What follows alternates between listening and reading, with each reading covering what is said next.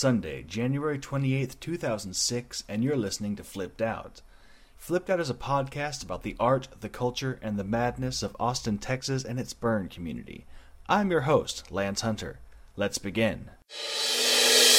On Friday, January 26, 2007, I had the pleasure of sitting down to dinner at Hoover's Restaurant on good old Manor Road with two people that are likely to have a very significant role in Flipside 2007. They were Todd, aka Denchi, and Cold Agent Chainsaw. These are two of the three individuals that are submitting effigy proposals for this year. For those who don't know, each year at Flipside, the central effigy is a unique structure, designed from scratch by that year's DAFT lead. DAFT being an acronym for Design and Fabrication Team. The process for selecting what will be built has changed through the years, and our current process involves those parties that would like to become the DAFT lead submitting their designs to a committee made up of former DAFT leads and individuals with expert knowledge in fields such as architecture, that will then meet with the combustion chamber and the LLC to decide what is to be built. I talked with Denchi and Chainsaw about their proposals, their experience in the burn community, as well as other art they've made. But first, a follow up to last week's episode. I attended the gallery opening for Ryan Hayes at the Recording Center for the Blind and Dyslexic. While there, I brought my recorder and got to hear about what the center does and the reaction to Ryan's art by those in attendance. Here are a few select pieces from that night. Yeah, well, could you just like say a few things about like the center and what y'all do and like how you could help, get help? Yeah, definitely. Um, that's part of the fun, the ambient noise, Exactly, right? exactly. Um, well, I'm Cherie Nightingale. I'm the studio producer here at Recording for the Blind and Dyslexic. Um, we have been around in Texas since 1972, and um, we use volunteers for the entire recording process. Uh, we mostly record textbooks and educational materials for anyone that has a print disability. So that means blind, visually impaired, uh, any learning disability like dyslexia, um, anyone who can't turn a physical page of a textbook, we're going to help them. Um, the way that our product is different than, say, a regular recorded textbook that a publisher might uh, provide is that we actually have direct page and heading navigation. So um, our CD, our product comes on our CD. We're digitally recording now, and um, students can say go to page 35 bam within a couple seconds it's there there's no more fast forwarding on a cassette tape or um, students even used to back in the day have um, phonograph records and you can imagine how hard that would have been um, 35 whole minutes, maybe. exactly so um, but we use volunteers particularly in the studio um, we have about 275 active volunteers but we could use double that because there's an estimated um, 16,000 students that we're serving right now, but we could serve up to 160,000 in the state of Texas alone. Um, there's we're part of a national nonprofit in Princeton, New Jersey, um, and we're trying to reach a million members by 2010. So we have a long way to go. Uh, And, so uh, we could definitely use volunteers in the studio to do the reading, uh, running the recording equipment. We do a lot of quality control on the product that we send out. Right. Um, and then we also have volunteer opportunities. If, if recording's not your thing, we could use volunteers for special events that we hold, kind of like this art show that we're having tonight. Uh, we could use people to sponsor food for special events that we're doing. Um, also, we have an outreach program that actually goes out into the schools and uh, teaches teachers how to use our equipment and um, works with the kids on getting the right textbooks that they need. Um, and so, uh, yeah, a lot of stuff. yeah, yeah, yeah, I could talk for days. Y'all have a website uh, like the people could go to. Definitely. Uh, please check out www.rfbdtexas.org. Cool, and I'll like pop an enhanced podcast link in there too. That would be great. Thank you, and yeah, and so just uh, you just come on down or go through the website, and you'll be able to sign up. Yeah, and um, we've got uh, tour introductory tours at least once a week uh, to come through and volunteer here uh, or just learn more about our center. So, um, and those are also listed. The dates for those are listed on the website. So. Okay. Hi, I'm Gareth. And uh, yeah, I just got to the show and I think it's fantastic. I've, I'd never been to the to this this place before and seen what's going on, so it's a great opportunity to see all these really cool photos and hopefully find out what all these booths with people screaming in them are about. Exactly.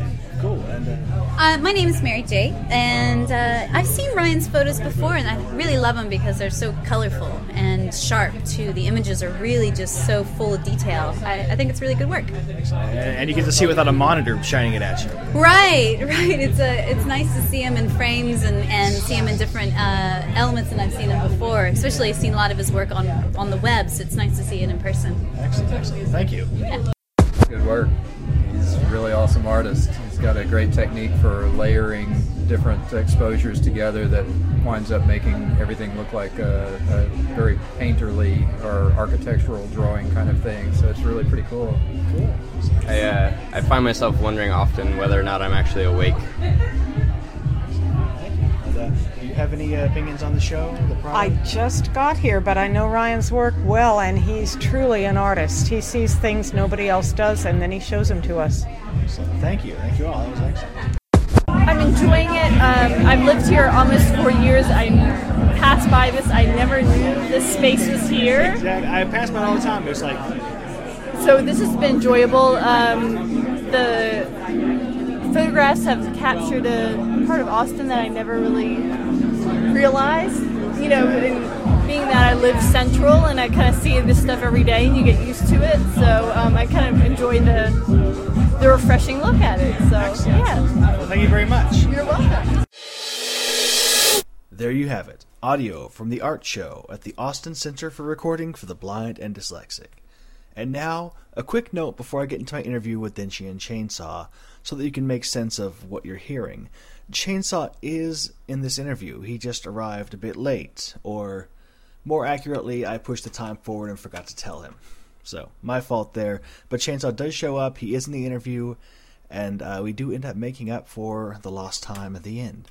Now, here it is my interview with two of the three potential Daft leads for Flipside 2007. Hey, Hi. It going? Denshi? It's going well. How are you? Um, now, I understand you, you submitted an effigy proposal. Uh, I wrote up a little something. It was all right.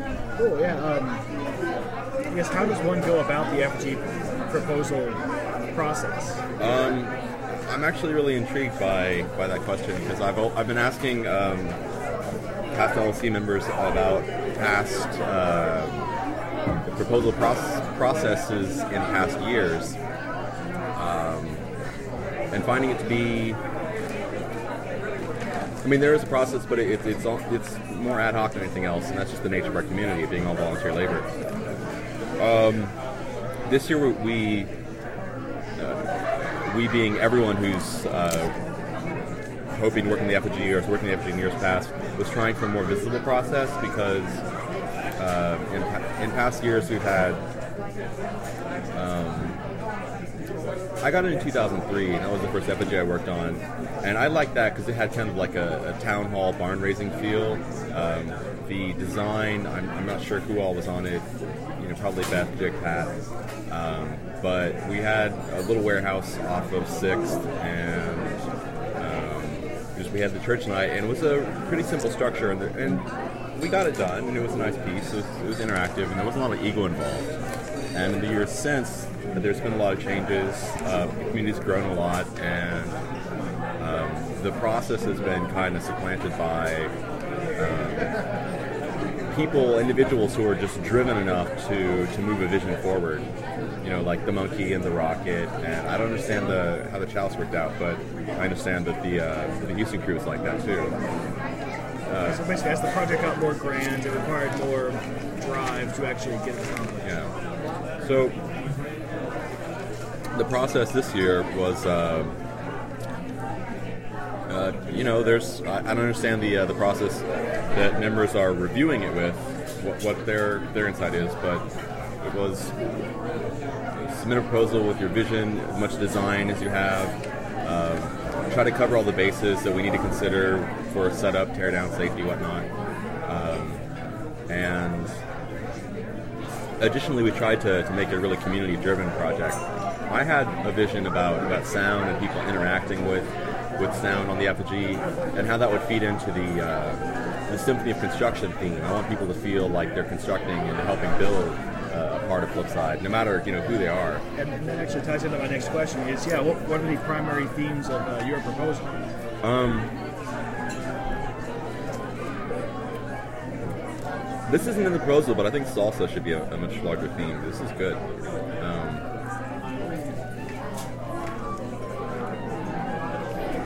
primary themes are it's performance space. Um, it is a. It has three stages on it. It's um, a piece of visual sculpture, as this effigy always should be, as, as a central point. And it is a. I don't really have the, the right term for it. Um, sort of a platform for audio experimentation, for audiovisual art. It's not just like one completed piece of, of sound and video that we play or that you can play with, but we have all the interfaces there so that people so that you know musicians or other artists can can contribute to it either they can work with us in the months leading up to it and plug into the gear that we've got and the the electronics design we have or they can random people can just come out and play um, everything's recorded everything can be reused in terms of, of looping and emceeing and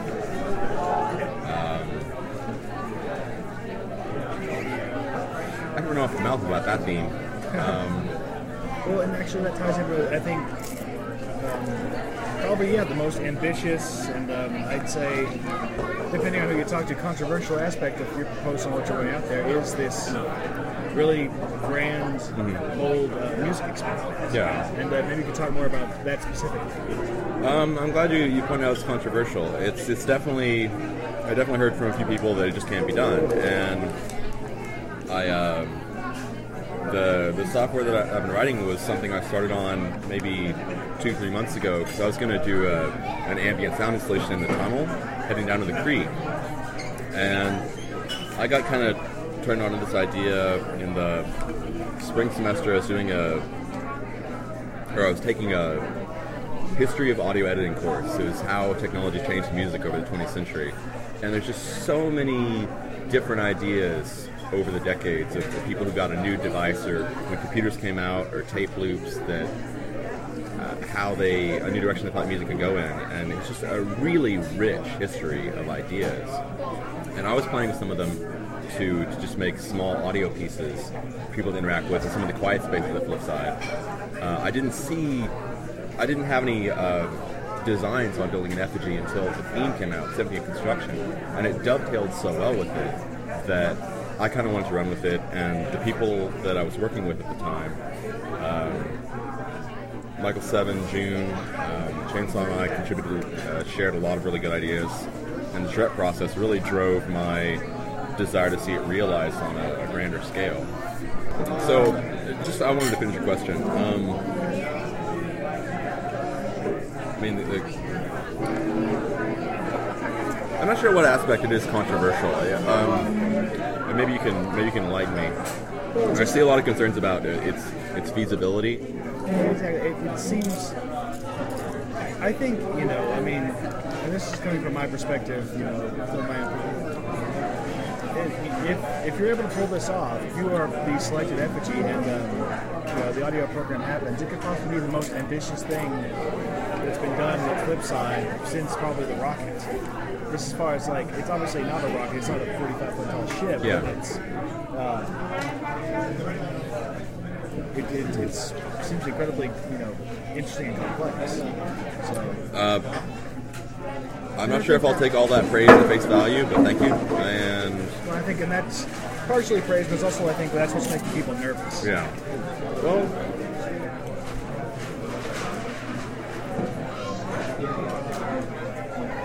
going with the comparison to the rocket, um, the rocket was amazing. I mean, that was a, a, just a flat out amazing piece of sculpture, artwork, um, production, uh, getting all the pieces together up and out there. That was a brilliant piece of work, and really, we have. I think we have to thank the just the the driven skill and bullheadedness of Dave and Beth on that. Um, I think that getting this effigy up and running is excellent. Um, the structure's a lot simpler. than the Rocket, maybe on par with the Monkey. Uh, so I think that's well within within our grasp. But when you get into the, the audiovisual element, there's so many people that have been working together with me on this. I, I I can't, you know, I can't be egocentric about it. I think it's going to be like my project. And with my with my inherent skill for uh, avoiding anything that's an act of leadership, hopefully I can I can show people that that I'm, I'm creating a forum, a platform. Sort of like how Flipside is a forum for anyone who wants to bring art. The will be a forum for anyone who wants to add audio art to people's experience. See, I see where you're going there. Um,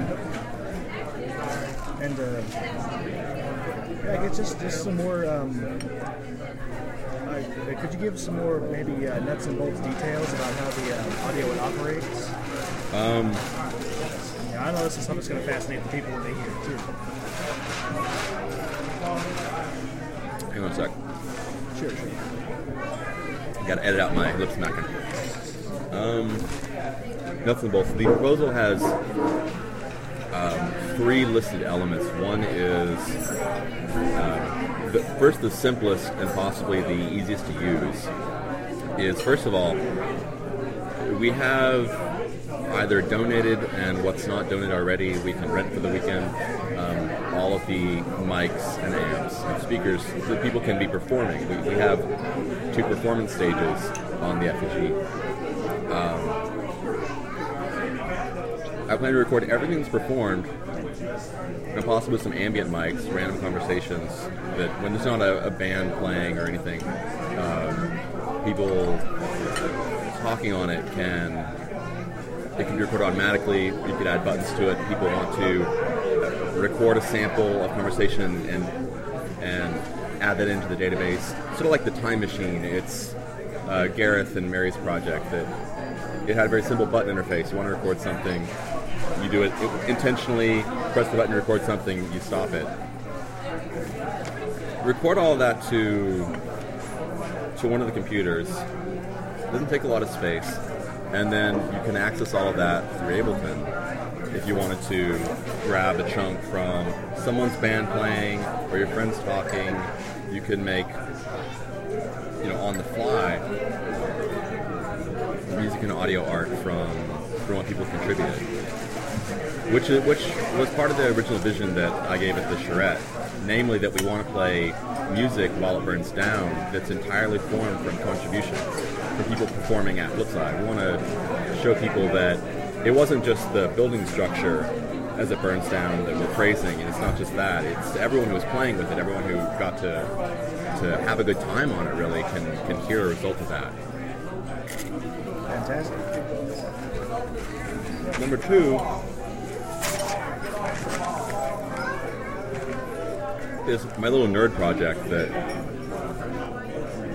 I like it a lot. I understand um, both from my descriptions of it how people might not get it or they might see it's infeasible because it's a lot of soldering, and and that's a pain in the ass. A lot of soldering. It's not much in term. It's not expensive in terms of the gear required, but it's a lot of soldering. There's a lot of options for shorts, and you know it, it is kind of hackneyed. You know, you're. I think it. I think it meshes well with burner art that we've seen a lot of forums with the flip side and the Burning Man about decorating a piece of wood and attaching it to a, attaching it to a larger piece that's going to burn down. Um, so attaching notes to the, the handrails that wind around the, the stages and the stairs, we get to pull off a cable from the end of the handrail, a representation of all the notes that are on it. Now, in in composition, where do I- where do I want to go with that? Uh, there's a musical form called the canon, five, six hundred years old, and it's still a, it's still a fruitful uh, basis for, for composing music.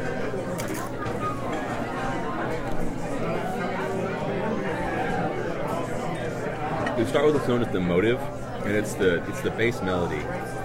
If you want a good example, you can think of Pachelbel's Canon in D, because we've all heard it, in, you know, innumerably.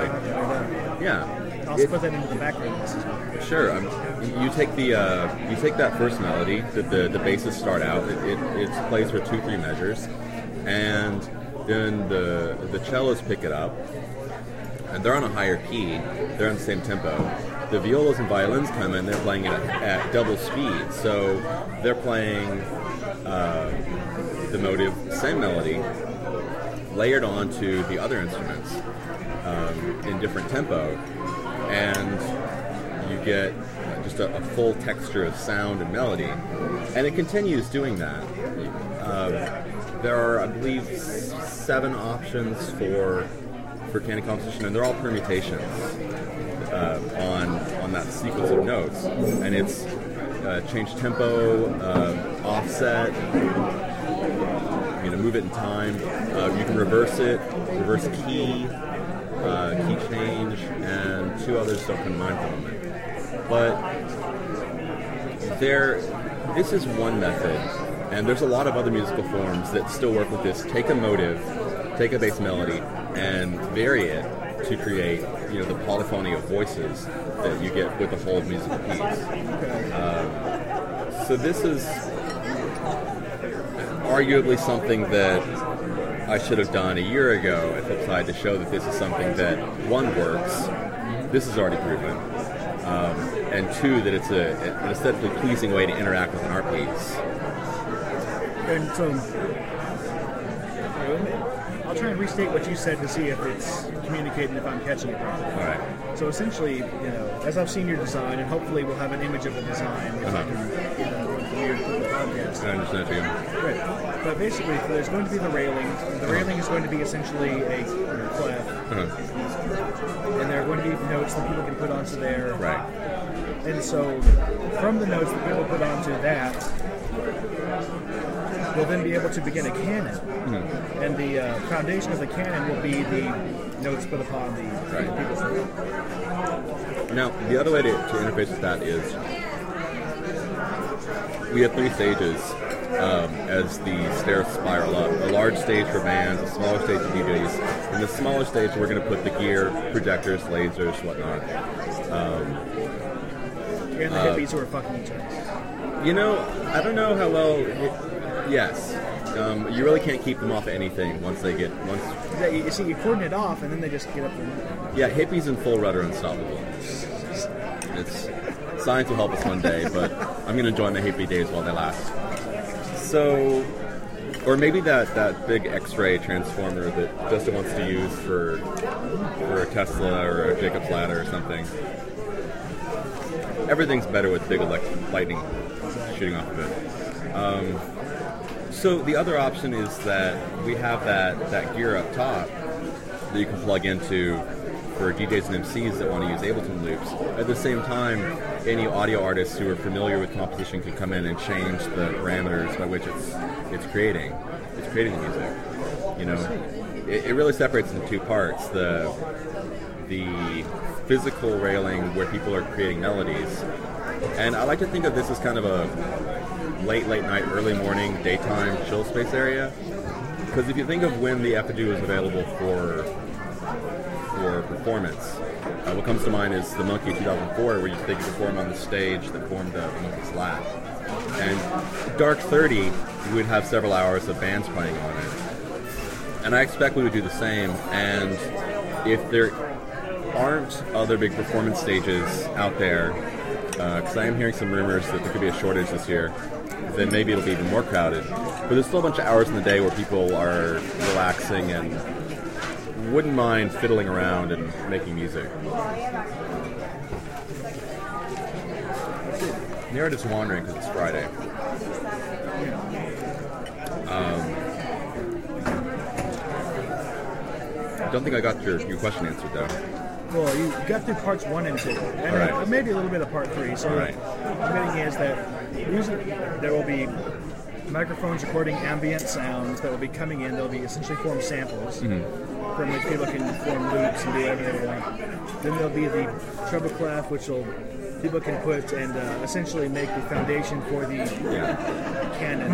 Or and then the third method would be that uh, people could then edit the parameters of the canon, let's just Yeah. call that, that people play with that. So. Agreed. And uh, even more exciting for me on the on the build process is that as we finalize the interface and the software, hopefully months in advance, you know, leaving us time to, for instance, take the hardware to parties, see how people play with it, change change our interfaces for it, make it more aesthetically pleasing. That other audio artists could could get in and, and have other other pieces of software that plug into that. So have, have party run beta testing. comes to mind is Dave's parties to raise money for his spinning flamethrower. Okay, so uh, now Going on to the next topic. We've done a lot of talk about the effigy, which I think is great. Um, see, aside from that, what other projects have you worked on, or were you planning on working on in the future? Worked on the effigy every year except for 06 when I was in Houston and 05 um, when I was working on the uh, the Glory Hole Theater and the play we put on there on Friday night, uh, Lipstick Traces, which was which was fun. Never done theater before. Um, Rangering eats up a chunk of time. This is really eating up the bulk of my creative energy right now. Uh, future projects. Picked up an art car base that I mean Effigy may eat up all my time, and that may not may need to wait until Burning Man. Yeah, okay, that's a good point. Uh, Anything you're going to bring out to the desert? You're thinking of? or- What's that? Do you think you're thinking about bringing out to the desert? Or sort of working? Uh, honestly, I for the desert I have an art car. I may make two.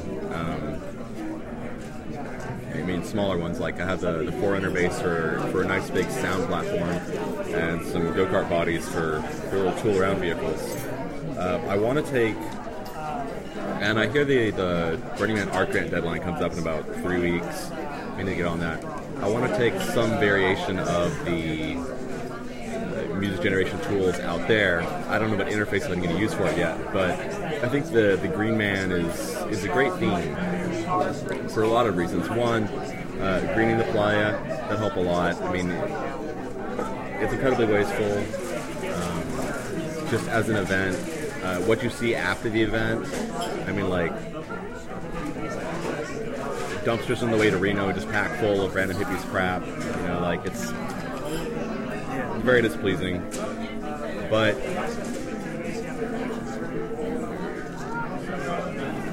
for me, it, it sparked a, an idea of like growing and evolving and changing things. And some audio video, video interface of interacting with people and showing cells on the screen that are making music and you know like kind of a musical game of life something I'd like to do this year. For the future, uh, I have a lot of tentative things I'm not going to get into right now because I don't want to jinx it. That's a very good point. Counting chickens. Don't count too many chickens. So, um, so getting into uh, another question I want to to. Into what? Uh, another question I want to get to. So, did you attend uh, Burning Man first or Flipside first? Um, flip side, I moved back to Texas in 2002 from the Bay Area.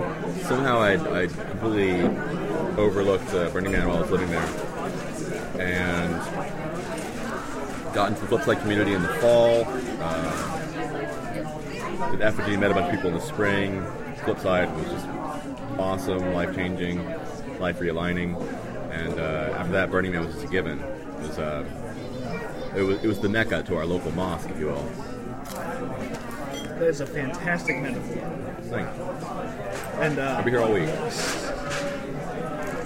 yeah, I guess in, any more detail you want to get into about how Flipside, Burning Man, the community kind of changed you or a lot realigned you? Um, I, I went to college really early, and my life was kind of set in a study science, uh, work, martial arts pattern. That was basically like my whole life, and, and there wasn't a lot of social social involvement going on. Um, flip side really blew my mind because it was like coming to the end of, of a long tunnel of study and seeing people who are who are in so many different ways way more brilliant than me and it's just like for me I, I see I'll prop up my, my claims to intelligence on some technical fields and some historical and, and perhaps literary fields. And I saw people who had so many different skills in terms of. I guess Flipside showed me that there were so many other brilliant minds out there, like myself, and they they they'd reached the point where they could give back. They could like show the world all of the, the art and beauty they had in themselves. It was incredibly invigorating. As Denji was answering that question, we were both a bit surprised when we found out that Chainsaw showed up, and uh, then the interview really got started. Hey, Chainsaw, how's it going? Howdy, sorry about being late. oh, it, it's no problem. Um, so yeah, I guess the, the question I want to ask first off is, uh, I guess, could you uh, talk a little bit about your effigy proposal? And I've got the two guys. I'm assuming, unless somebody has been like completely working in a cave and being completely secretive, that there are only two people who submitted proposals for the effigy. Three? I've heard three also. I've heard three. Okay, well I gotta go hunt somebody. Yeah, but uh, and you talked about a little bit about his design. Would you like to talk about yours and uh, what your theme is? Well, um, the theme is uh, co- the conductor. Um, I, I'm not. I've missed the first part, so I'm not sure where uh, yours. talked about salsa and Salsa. yeah. we uh, we talked a little bit about a little bit about structure, but kind of ran off into music. Which, um, a little bad not not talking about the, uh, the structural design, but what you want. um, yeah, it's uh, the conductor um, with moving arms, and uh, it's the main premise behind it. It was designed s- such that the whole uh, central part of the structure would be um, an instrument in some form or fashion, uh, to where you can play the effigy basically, and. Um, uh, a lot of the designs uh, pieces came from the different effigy, charrettes that we had, or the, the one we had, and then people's notes before and after, and things of that nature. Um, Yeah, and so okay, uh, I'm talking about the effigy being played. Uh, uh, is this like you're talking about the toy bending concept? Is this going to be crazy industrial instruments or automation? Uh, what concept? well, uh, the effigy, be, the the breakdown of it was basically the effigy would be an input device, a series of triggers throughout the whole effigy, and the output devices would depend on what people what came to light through different people. So it was it was not a set proposal for this is the output device and this is the output device but it's telling people be creative and contribute to the effigy by making some type of music maker i.e. a toy bender or something of that nature So you might press one button and like a toy bended GI Joe would start screaming. You press another button and like a No machine- buttons. No buttons. drumsticks, Drumsticks. or pluck strings, or it's not just buttons. It was actual hit hit hit a rafter with a drumstick. Uh, transducer in the rafter picks that up, converts it to a MIDI message, and sends it to the bent toy or the other output device. Nice. Okay, now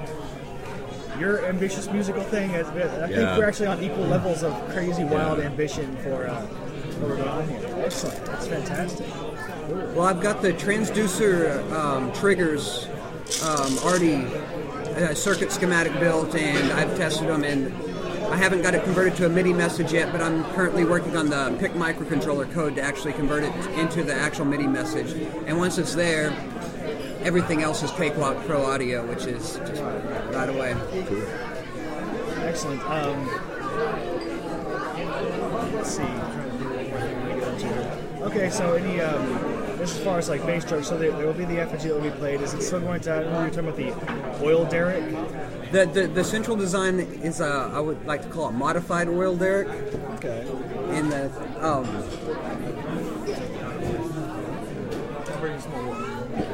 in that it's two oil derricks actually offset by 45 degrees, so it makes a more circular appearance instead of a big boxy square. Okay. And it's just as simple to build. You just build two of them and offset one 45 degrees, and they're- it also makes it much stronger too because you've got twice as many supports, etc. Okay, And so it looks like uh, an oil derrick, maybe that while you were in a dream state. So Excellent. Cool. What do you own? Go ahead. Oh no, you go I, ahead. I'm wondering what um, do you have, what do you have inside the the oil derricks? Do you have stages or Uh, there's two different levels, each each equipped with, like I said, the rafters are like meant to be hit and things like that. Inside here would be visual cues to kind of give you a hint where the transducers are, Yeah. and probably some sort of feedback for the user there, like a light comes on or flashes when it does it. So rather than having someone have to teach you how to do the effigy, it's almost like built into it, like a drumstick's hanging from a rafter, and there's a target there. And so all throughout the inside of this, it's kind of a funhouse type. Maybe you walk up and if you saw a uh, what are they called? Where the squirrels, the groundhogs pop up and you hit them with the hammer. whack-a-mole. If you a whack-a-mole, if you saw one of those sitting there, you know exactly what to do, and you do that, and it start making music. That that that it wouldn't be actually a whack-a-mole, but something like that that makes that cue that oh I pick up the hammer and I hit. Right. So This this is fascinating me in that like y'all have in the abstracts extremely similar concepts of you know community making music using the effigy as an instrument in one way or another, and yet the more like the the more into the details you get, like, the, like this whole two whole feel. It's, it's fantastic. Cool. So yeah, I guess I'll ask some of the biographical questions going on. So, uh, when did you first attend Flipside? my first Flipside was um, down the rabbit hole. Was that 02? I want to say it's 02. mine was a three. Yeah, and uh, did you do Burning Man first or Flipside? Flip side first. Flipside first. Uh, this past year was my third year in the desert. So. Um,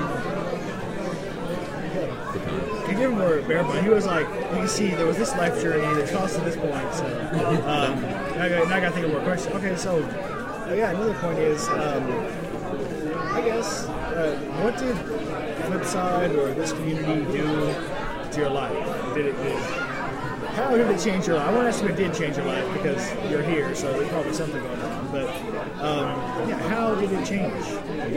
Um, I found a lot more partners in crime, might be the best way to put it. Um, back when I lived up in Amarillo before I came here, um, I worked for a guy up there, Stanley Marsh, rich, crazy millionaire who paid us to go out and put in uh, street signs with different uh, sayings and stuff. We'd give them away for free to people. And right now there's around 5,000 street signs in people's yards all across Amarillo with something like "Teach me to hear mermaids sing." So you're driving down the road and someone's house has a street sign that says "Teach me how to teach me to hear mermaids sing" in front, and go out. And we would go out very similar to Flipside in a parade with a uh, pink Cadillac, a bright yellow hearse. Uh, Florida Explorer with a canary on the top that spouted out Bible verses. Um, I fucking love just. He's the guy who did the Cadillac Ranch, or the guy who commissioned the Cadillac Ranch, I should say. And he hired us as the Dynamite Museum to go out and do crazy art, fuck with people over a megaphone all throughout the city of Amarillo. And um, that's what I did for uh, two years with him. And it was it was. Uh, Amarillo has a weird public art scene anyway. There's no art shows, or there are some, but not many art shows I've seen anywhere else have have been interactive like in Amarillo. In Amarillo, we had stuff where um, the artist would have a art show and it'd be all black and white photos on the wall, and then halfway through the art show, they'd get up and they'd give their speech for the show. You know, this is our project, and somewhere in that speech, they'd start getting frustrated. You could see the frustration get on their face, and then all of a sudden, they just say "fuck it," and they take off running and they run through a wall, break through this the sheetrock wall into another room that they've secretly prepped with paintings with every color of the rainbow. So you've just been looking at all these black and white photos, and the artist just busts through the wall brilliant. into this beautiful room full of color that just was exploding flowers. And I mean, then at the end of every art show, there was always the little wine and cheese, but then there was country and western dancing and a performance art piece where they'd slap paint up on the wall or do whatever. It was always this interactive where you never know what's going to happen and you're always a part of what happens. And when I came to, when I moved to Denton later, I didn't have any more of that, so I started building a little bit of a backbone, but not much. And when I found Flipside, I found my new set of partners in crime and um, the corporate 40s, the Santa Rampage, the and then there's the art projects that I have that just don't don't fit in anywhere else except Flipside, and it's another venue for those. And actually, and that's another good question I want to get to is uh, uh, aside from uh, effigy proposals and everything, and what's the name Um, oh, that was two beers. Okay. Uh, yeah. What, what are some other projects you've worked on or are working on, planning on working on in the future? Well, I've done Cold Camp for. Um, I started. I became very active in Cold Camp starting in 2004. That was Monkey Rodeo, right? Yeah. And uh, we did an overly ambitious project where we were going to stack three geodesic domes to be 32 foot high. The snowman. Yeah, the snowman Yeah. and the monkey snowman. And we got it up to about 20 feet high on the night of the burn, and it never made it all the way up. And so that was my first project, and it was a learning project for sure. But it was a fun one, and I liked it. I mean, it never got fully made. But... And then the next year, we did the um, the, the Capitol um, Republican Love Nest, and I I helped with the build on that. And this past year, we did the Church of Lost Dreams and the Birdcage for Flipside. Birdcage And, fantastic um, Both of them are cool.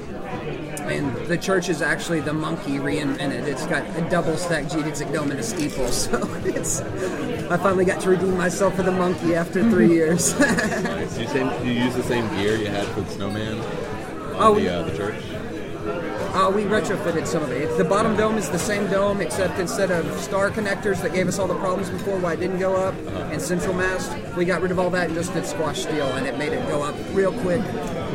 Five people could put it up in two hours, basically. So, and eight people could put it up in. So will- will you go on record saying that star connectors suck and squash steel kicks ass? What? So will you go on record now as saying the star connectors suck, squash steel kicks ass? Depends on what you're doing.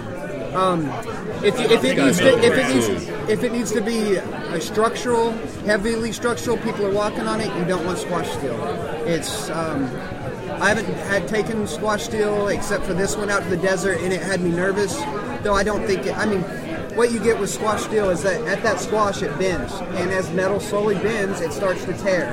And so, you, if you keep it inspected, it's very unlikely that within one week it's going to go from being good to tearing. But in the desert with winds, and if you have the right tarp hooked up to it, you never know. Um, it all depends on the project, really. But for most projects, squash steel definitely the easiest, most effective way to go. Mind if I run with a question for Council here? Yeah, sure. Um, I was glad I got to read your, your proposal. Uh, structurally, it seems kind of uh, a details fleshed out version of the, of the one we were talking out in I guess November, December, December. Um, how do you how do you figure it's going to work out for um, one the the no burn option, but uh, more importantly, how do you see it uh, breaking down into subunits and delegatable? Um, whenever I took the, the basic design that, that of the model that you saw, and, put, and that was the basis, and then um, I broke it down uh, using some of the crafts I learned whenever I, the couple of times I got to make it up to help Dave work on the rocket, some of the joinery Yeah. and how to make it to where it was broke breaks down into the main structure part. Breaks down into roughly 30 pieces that go together. Yeah, yeah. There, pieces. there were like um, eight panels around the side that were two halves, and then there were the four support structures, the the, the, the, the vanes, the wings, and the rocket. And I'm not sure how many. Thirty sounds about ballpark, right? Well, but yeah, uh, but it, the basic idea, yeah, the basic idea is that you start out with the base and you build a solid floor Uh-huh. and hook it up, and then all the tall uh, diagonals go in up. Yeah. And then the ne- and the center mast has three pieces that you build up, and each one of those pieces already put together. So it's really just lay out the, the floor under supports, lay in the floor, lay in these, Yeah. attach the next level of center mast, build the second floor, attach the top. And that makes the central structure. You put on the arms and the decorations, and Um, then all the other stuff, the stairways going around, would, would be like blocks basically Yeah. that just transported as themselves already built. You just lay the blocks out and put in a connecting board to connect the angles because Uh-huh. it's making a wrapping circle around it. So you got to have like something to connect here. So it's basically just The planks. stages are, wrapping out and extending past the uh, the angled derrick supports. You said the stages are, are wrapping around, they extend Not, not the, the. not the stage, the stairs. Uh-huh, okay. The stairs would be Yeah. like the platform that turns into the um, the, um, the seating area. Okay. Um, that's cool. Uh, my my inability to figure out a good way to, to um, break down the, the derrick structure that I had into, into subcomponents is what led to, to my redesign. And I'm really happy with it because it's it essentially spirals around itself, but they all break down into 30 degree or 45 degree wedges of, of either stair elements or stage elements that you can break off and un- and uh, assign to anyone with a spec of it's this long, it has this many joinery and supports, and then then uh, DAF together can, can come just like bolt the wedges together. And when you break them apart, it turns into like you know 150 pieces of 150 pound pieces of wood, you know about eight to six feet long. That you know if we weren't renting a truck, it's it's feasible that we can just load into the back of a whole bunch of pickups and take it out there. Um, but How did you deal with the vertical element with that? um, About each having to get has them higher and higher each time. well, they get smaller. So the the way we do erection is central tower, and it's uh, it's a it's like a CrossFit three foot by three foot um, square tower that supports the the lazy Susan rotating element head and arms. That goes up first, and we can do that with scaffolding. But then we're laying out wedges for seating, and then stairs, and then stages that when it's seven feet up, we can have, you know, five to ten hippies holding it up while we um, put it on top of the, the three leg supports and bolt it to the central tower. And then they get smaller. So as we're going up the spiral, the stages are being built beneath us. So we have the support we need. We can take it. We can get rid of the scaffolding uh, and just walk up with these increasingly smaller components that we just keep- keep adding to. Then the rails go on last, and then we're done. I, I kind of wanted to geek out about this because when you get down to like these these little wedges that are, they look the same, right? Like every wedge essentially the same from another wedge.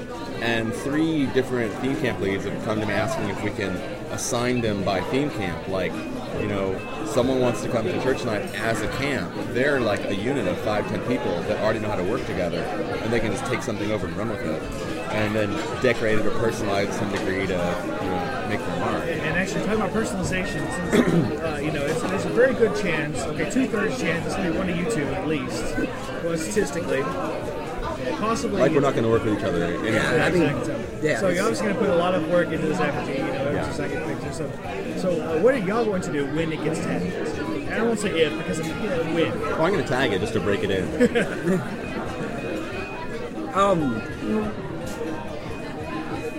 my, I haven't even thought about that. You, I've, I've, I've, I've loved doing art for these events because usually when I get to come and I get to set my art up and get it up, and then everyone else gets to fuck it up, and it's and it's. I mean, it's still it's a good time, you know. And I mean, every like there were cases where, say, the bird cage where the man got knocked over, and I freaked out a little. But I mean, it's a burn event. This shit happens. Come on, you know. Uh-huh. it's not like I'm bringing my 42 inch flat panel TV out there. Couple of questions here. Um, I'll ask one. I'll, ask, I'll get to the wrap up. All right. Here's the thing I want to know, and we'll, we'll to ask everyone who has this podcast. I'll both of y'all now. How does one become a rock star? Bowie hair. Bowie hair. David Bowie hair. That's a great start. You might want to learn to play the guitar, but you know. But it's, it's the hair. I, I understand that these days editing technology can, can fake in anything. well, um, I, I, I learned how to be a rock star from the Blue Man Group. They actually have a, a video, The Complex, that will teach you how to become a megastar. And uh, there's a series of steps and moves you have to learn. Um, and if you get a chance to see them live, you should. But uh, it's a that, and then the other thing is Bon Jovi. So once again, it's somewhat hair related. Gotta have the Bon Jovi hair. Rock is all about plumage. There you have it, folks. My interview with Denshi and Chainsaw. Now, just a quick program note. Next week will actually be a bit of a continuation of this episode, as after leaving Hoover's, Chainsaw and I sat down and talked about Mischievia, the North Texas regional burn.